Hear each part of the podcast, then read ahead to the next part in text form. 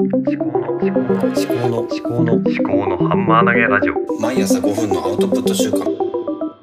考のハンマー投げラジオ。はい、おはようございます。秋彦です。今日は11月11日木曜日、です、朝の4時35分ですね。はい、そうですね。今日は木曜日ということで、自分史ということですね。前回は自分が生まれてから、小学校まで、どんなことをしてきたかということですね。で、振り返ってみると、自分軸の話をしてたなと思って、とりあえず 1週目は自分が何をしてきたかっていう軸で話をして、で、2週目に、どんな人と出会ってきたかっていう話をしてみるのもいいのかなと思って、とりあえず、続けて今度中学校編行きたいと思います。はい。では、まず、中学校ですね。中学校で、何をやってたかっていうと、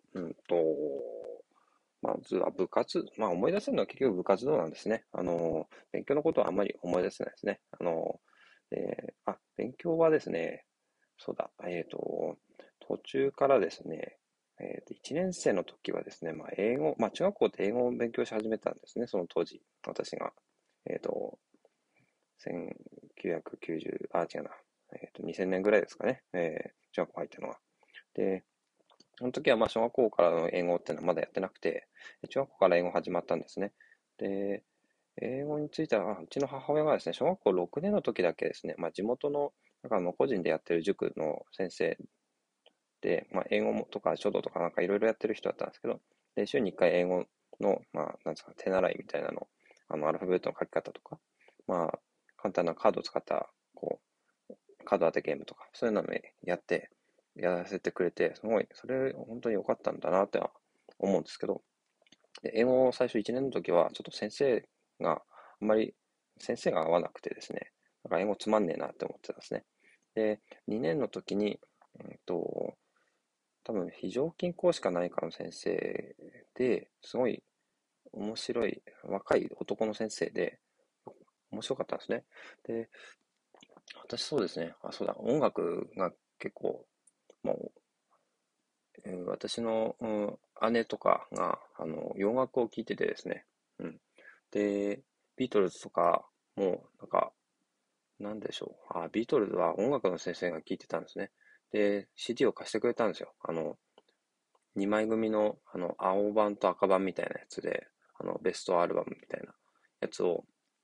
2枚組のやつを2セット貸してくれて、それをテープレコーダーにダビングして、それひたすら聞いてましたね。で、それで英語に馴染みが出て、ね、洋楽も好きになってっていうことありましたね。で、2年の時の英語の先生が若くて、で、その英語の先生と本当にいろいろ喋って、で、そうですね、そうこうしてるうちに、私の姉が高校に行って、電車通勤してて、行ってる電車の駅の近くにタワーレコードっていう、CD ショップがあって、そこからですね、タワーレコードが通信みたいな、定期マガジンみたいなのを無料で発行して、それを持って帰ってきてくれてて、で、いろいろ読んでるうちにア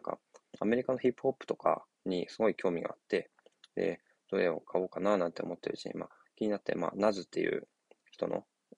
やつを買ったんですけど、その時、Jay-Z と Nas っていうのが二人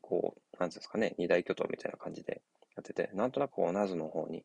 興味が惹かれて、そっちを聞き始めて、で、英語のこの男の先生にもこのラップの話とかして、で、この人のラップは聞きやすいよとか、いうことでNasを勧められてたような気もしますね。うん。ですね。で、英語がすごい好きになって、で、3年生の時は、英語弁論大会で、に出るっていうことで、すごい、自分の中ではすごい画期的なことなんですね。人の前で喋るなんてことなんで、絶対考えられなかったですね。小学校の時は。本当に引っ込みじゃんで。だったので、英語弁論大会に出たということですね。で、それは、英語弁論大会って2種類あって、課題曲と自由曲みたいな感じで、で、私は課題曲的な方、原稿が決まってる方ですね。もう一人は、いたんですけど、その子はですね、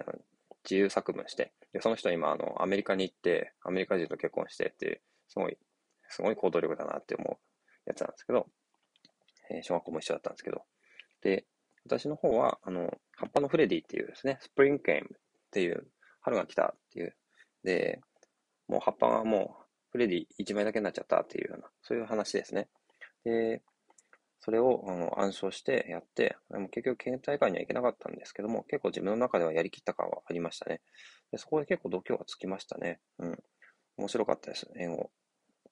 で英語が好きになりました。うん。でそれが後々、高校とかでもすごい英語の勉強とかにつながっていったということですね。ちょっと5分経っちゃったんですけども、うん、じゃあちょっと今日はこんなところで、来週中学校の部活について続きをお話ししたいと思います。今日もお聞きいただきありがとうございました。ではまた。